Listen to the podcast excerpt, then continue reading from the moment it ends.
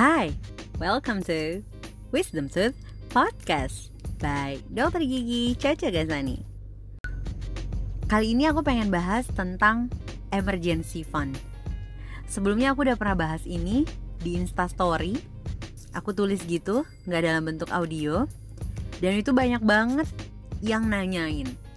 Jadi aku ngerasa mungkin informasinya kurang detail di situ, atau penyampaian aku kurang nyampe. Akhirnya banyak muncul pertanyaan-pertanyaan yang terus datang sampai sekarang soal emergency fund. Aku nulis tentang emergency fund jauh sebelum kita memasuki masa pandemi seperti sekarang. Aku merasa ini kayak perlu banget untuk aku share lagi pandangan aku. Oh iya, yeah, for disclaimer, I'm not a financial expert. Itu dia. Aku gak expert dalam hal finance. Aku gak sekolah tertentu untuk hal finance. Tapi aku ngerasa aku cukup tertarik dan cukup at least concern untuk keuangan rumah tangga aku. As we know, aku menteri keuangan loh di rumah. Nah, langsung aja soal emergency fund. Kenapa sih dia sebut emergency? Emergency funding gitu. Emergency fund, funding. Dana darurat. Dimana sebenarnya dana darurat itu sesuai dengan namanya, digunakan saat-saat darurat. Seperti contoh nyata, ya situasi sekarang ini. Kita mengalami masa pandemi. Prolong pandemi. It's been two months. Benar-benar udah dua bulan berjalan, udah hampir mau tiga bulan. Banyak yang layoff dari pekerjaannya, atau mungkin juga dirumahkan, unpaid leave, pendapatannya dari side hustle mungkin berkurang. Kemudian pengeluaran harus tetap jalan, atau ada cicilan rumah yang harus tetap dibayar karena nggak dapat keringanan mungkin.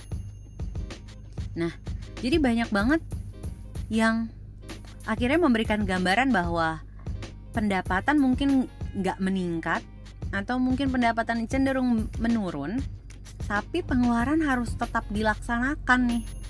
Entah cicilan rumah, cicilan mobil, dan lain sebagainya gitu. Ini yang menjadikan bahwa kita gak mungkin dong tiba-tiba gak makan gitu, atau kita gak mungkin tiba-tiba langsung jual-jualin semua aset.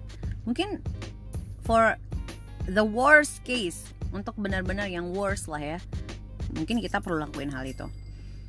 Tapi di sini yang mau aku highlight adalah ini adalah saatnya emergency fund digunakan. Ini menjadi titik kenapa sih penting banget dalam suatu pengaturan keuangan, at least di rumah tangga kita. Kita perlu banget nih punya saving dengan title emergency fund untuk hal-hal yang kita tidak pernah bisa prediksi, untuk hal-hal yang kita kalau kita nggak cover itu benar-benar berdampak, nggak cuma buat kita sendiri tapi untuk keluarga kita gitu. Contohnya banyak. Dua ribu dua puluh benar-benar ngasih banyak banget contoh, kayak buat yang di Jakarta, Jabodetabek, awal tahun tahun baru udah disambut banjir.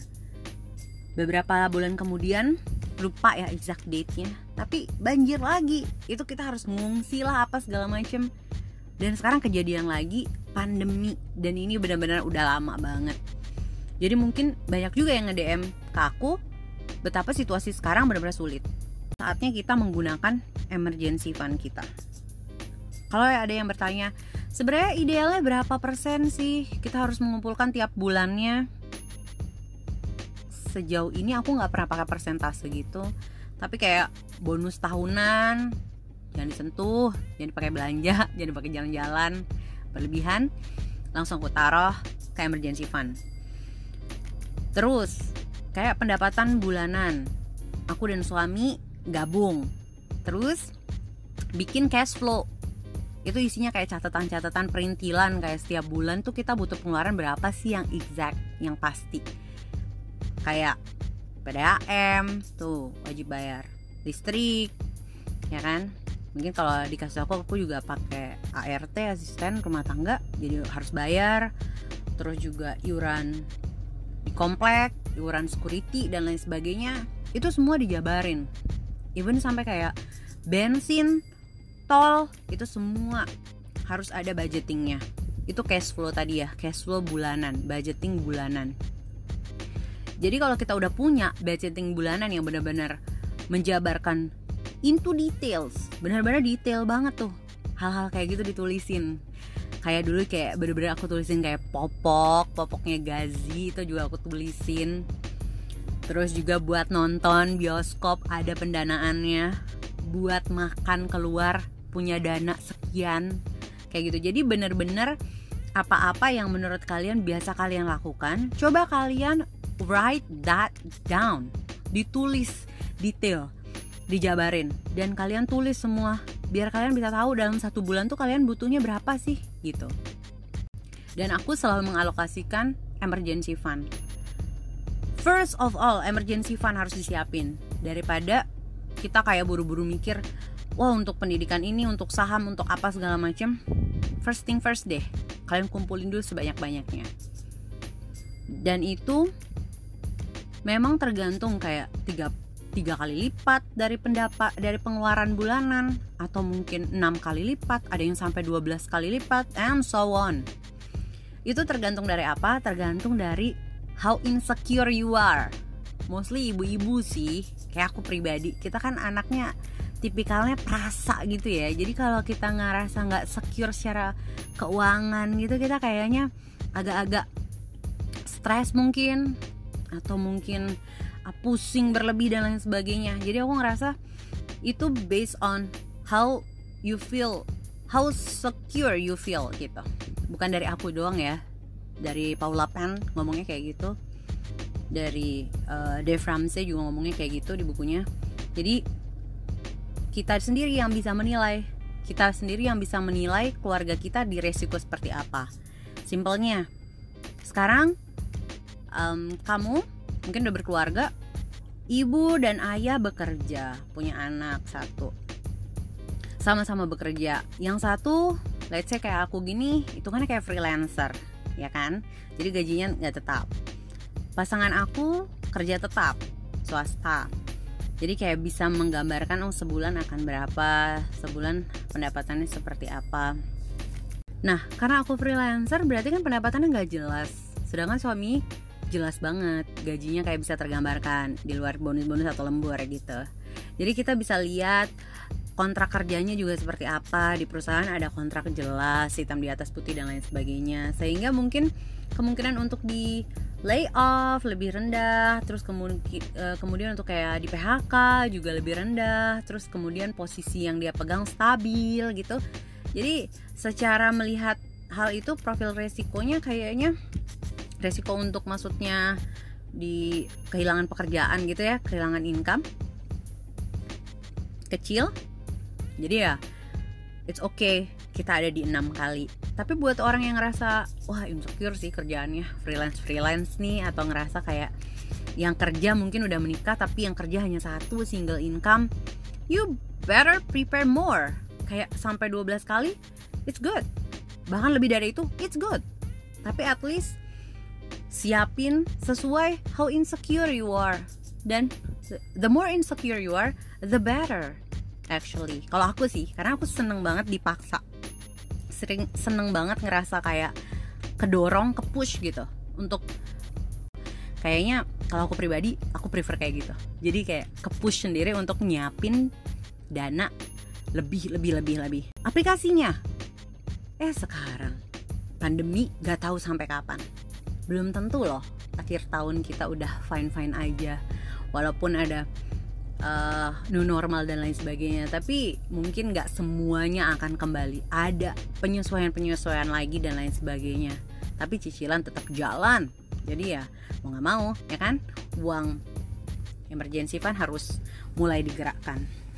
Ada juga yang tanya dulu aku baca buku apa sih gitu. To be honest, baca buku adalah setelah aku konsultasi sama financial advisor di Investoman. Jadi setelah aku konsultasi-konsultasi, mulai diajarkan, dan aku mulai feel so small, nggak tahu apa-apa gitu. Terus dikasih tahu baca buku gini-gini, dipenjemin dan lain sebagainya. Emang aku seneng banget baca. Itu advisor ngasih pinjem buku, namanya bukunya karyanya Dave Ramsey gitu, The Total Money Makeover. Kayak udah bosen ya denger aku ngomongin buku itu.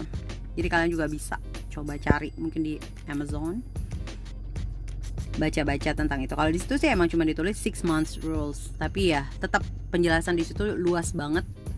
Seberapa jauh kalian merasa insecure, kalian merasa pekerjaan kalian stabil or not. Dan itu berdasarkan pengeluaran bulanan. Makanya di awal aku bilang penting banget, ayo ibu-ibu mari kita bikin cash flow bulanan, budgeting bulanan yang very very details. Bener-bener detail banget semuanya. Percaya nggak percaya, sampai gas pun aku nulis loh, sampai pengeluaran beli. Aku, kalau kalian nanya aku ya, sebulan habis berapa galon air mineral, aku punya loh catatannya, aku tahu loh gitu. Dan apa ya, itu kenapa bisa sampai tahu, karena bener-bener dibudgetin gitu. Dan itu nggak apa ya, nggak terjadi instan gitu. Semuanya emang kayak perbaikan lagi, perbaikan lagi, perbaikan lagi, kayak ada revisi lagi, ada revisi lagi. Tapi please do make a very details cash flow bulanan. Nanti dari situ kalian bisa tahu harus nyiapin kayak enam kali, dua belas kali dari pengeluaran itu tadi. At least itu mengcover. Terus contohnya gimana? Misalnya nih, sebulan pengeluaran lima juta tadi ya, detail lima juta gitu. Per bulan harus nabung berapa? At least lima juta pengeluaran per bulan dikali enam bulan. Jadi totalnya tiga puluh juta minimal. Mungkin itu still applicable buat yang single ya. Buat yang double or with kids ya, beda loh. With kid, with kids kids banyak S-nya, banyak anaknya gitu ya, makin banyak lagi. Jadi semua disesuaikan dengan pengeluaran per bulan. Selebihnya kalian coba baca di uh, Instastory aku. Aku masih nyimpen di highlight tentang emergency fund. Itu gambaran-gambarannya bagaimana menyiapkan pandangan terhadap um, emergency fund, kenapa harus liquid dan lain sebagainya. Liquid maksudnya adalah benar-benar mudah sekali untuk dicairkan, gampang banget untuk kita pakai kapanpun tanpa downtime ataupun sampai harus kena apa tuh penalti atau sebagainya.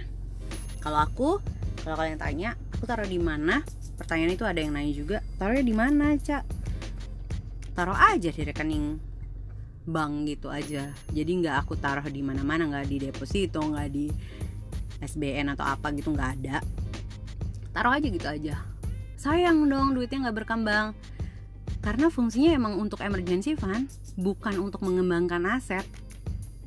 It's for your own savior, untuk penyelamat aja, in case emergency happen gitu. Jadi nggak ribet, nggak pusing, nggak mikirin bakal rugi dan lain sebagainya. Gimana kalau misalnya kasusnya gaji yang didapat cuma cukup untuk kebutuhan sehari-hari dan biaya sekolah anak? Itu tuh lucu juga, aku bingung jawabnya. Jadi gambarannya gini, kita udah nyiapin nih dana untuk sekolah anak tuh pos A ya, let's say A. Terus kita nyiapin juga nih kebutuhan hari-hari yang tadi pengeluaran bulanan B gitu, untuk A, I, U, E, O, E, O, E gitu, C gitu. Kita udah nyiapin pos-posnya, tapi kita nggak punya pos dana darurat, remember. And then kayak gini simpelnya, real real talk ya, pandemi, sekolah S P P kudu bayar, cicilan jalan terus, kebutuhan hari-hari tetap harus dipenuhi. Kira-kira kalau misalnya pendapatannya segitu-gitu aja, kita bakal gimana, kita bakal ngapain? Oke, kalau jawabannya adalah cari kerjaan tambahan. Good, smart, bijak juga. Tapi kalau nggak dapet, atau nggak possible dan pendapatannya masih gitu-gitu aja, kira-kira gimana? Aku lempar balik ke kalian. Baru ke- kemudian setelah itunya settle, kita nyiapin dana-dana yang lainnya. Kayak gitu, biar ketika kita membentuk dana-dana yang lainnya, pos-pos lainnya, kita udah dalam situasi yang settle. Gitu. Jadi, kita tidak mengganggu. Kepikiran gak sih? Sama kan? Mau gak mau, uang yang udah dikumpulin di pos A, B, C mulai dicolong-colongin dikit-dikit. Diambil-ambil gitu. Ah, pinjam dulu deh, pinjam dulu deh. Akhirnya jadi sama aja. Dana pendidikannya jadinya terganggu lagi.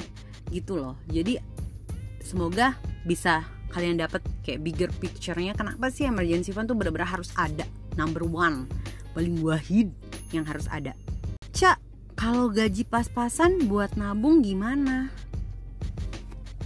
Coba dicek lagi cash flow-nya, dikurang-kurangin deh yang sifatnya mungkin konsumtif.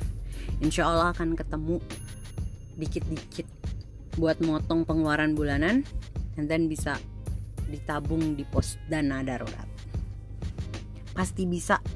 Dulu aku juga dipaksa, dan dengan keterpaksaan akhirnya kayak, aku lupa sih siapa yang pernah ngomong juga, tapi kayak kita tuh kan suka kayak lapar mata ya, terutama cewek ya nggak sih, kita suka lapar mata karena kayak tahu uangnya, wah aku mah ada uang banyak gitu, terus jadinya dipakai belanja buat yang lain-lain gitu. Jadi kayak better ada dananya langsung disisihin, transfer nih, set, dihilangkan dari depan mata, kayak itu masuk emergency fund. Jadi sekarang gimana caranya kita harus hidup dengan dana ini aja gitu. Jadi kayak langsung nge-cut gitu loh. Kalau kemarin kalian denger juga podcast aku bareng sama investment kan kayak gitu juga. Jadi benar-benar di-cut, disesuaikan adanya berapa. Let's say contoh sejuta, pos-pos lainnya, karena kita sudah punya pos sendiri untuk emergency fund-nya. Terus kita paksain nih, oh lima ratus-nya kita singkirin buat emergency fund. Terus sekarang yang kita lihat adalah, oh aku cuma punya uang lima ratus, aku harus bertahan dengan lima ratus. Kayak gitu. Pecutan itu benar-benar bisa ngebantu kita buat apa namanya?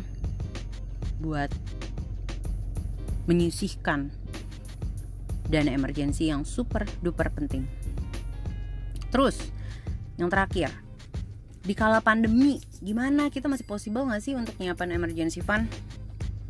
Possible-nya kalau misalnya kalian mungkin kerjaannya masih stabil, gajinya banyak, atau kalian mendapatkan side hustle gitu, jadi pendapatannya bisa banyak gitu, dan pengeluaran bulanan masih bisa tercover dengan pendapatan kalian di bulan berjalan, dan masih ada sisa, nah itu bisa kalian tambahin di emergency fund. Tapi kalau nggak bisa, just use your emergency fund untuk at least mengcover keperluan-keperluan.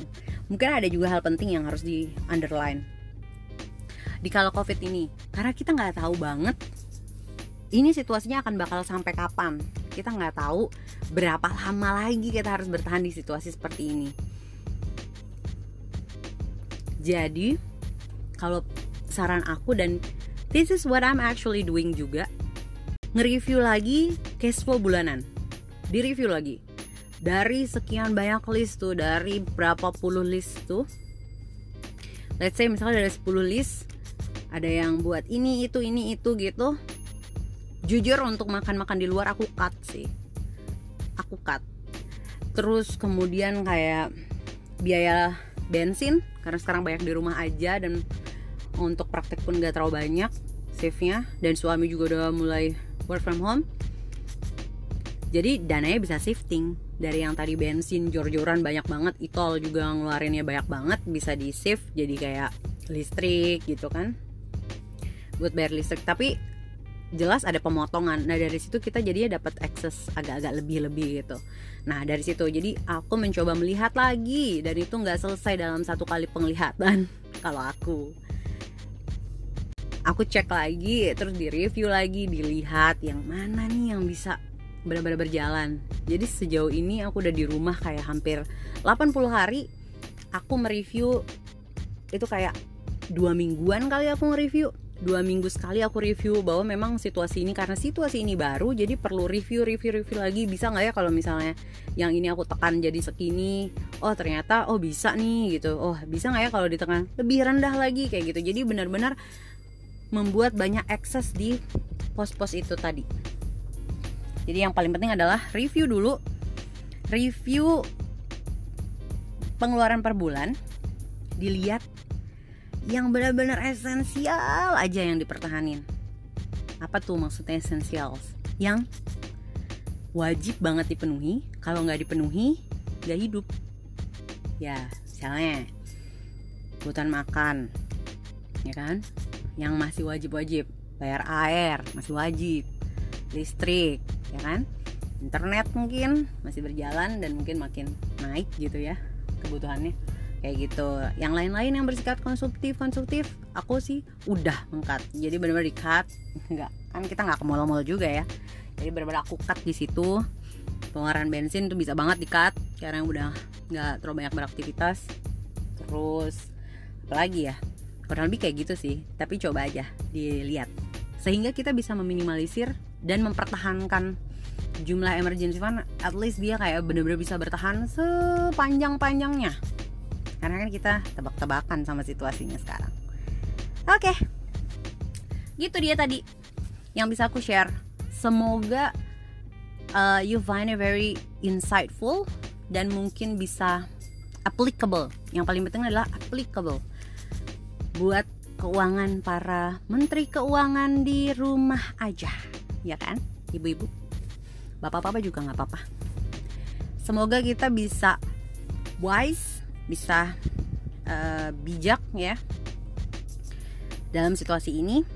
Kita tetap mengutamakan kesehatan, keselamatan gitu. One thing for sure, aku pengen kita sesama perempuan as a menteri keuangan, mostly semua perempuan menteri keuangan di rumah tangganya sendiri-sendiri, kita benar-benar bisa bareng-bareng empower each other dan jadi melek finansial, at least untuk keluarga kita deh, yang benar-benar small circle di keluarga kita dulu aja. Oke, okay. Thank you so much. Semoga bermanfaat. Assalamualaikum, bye.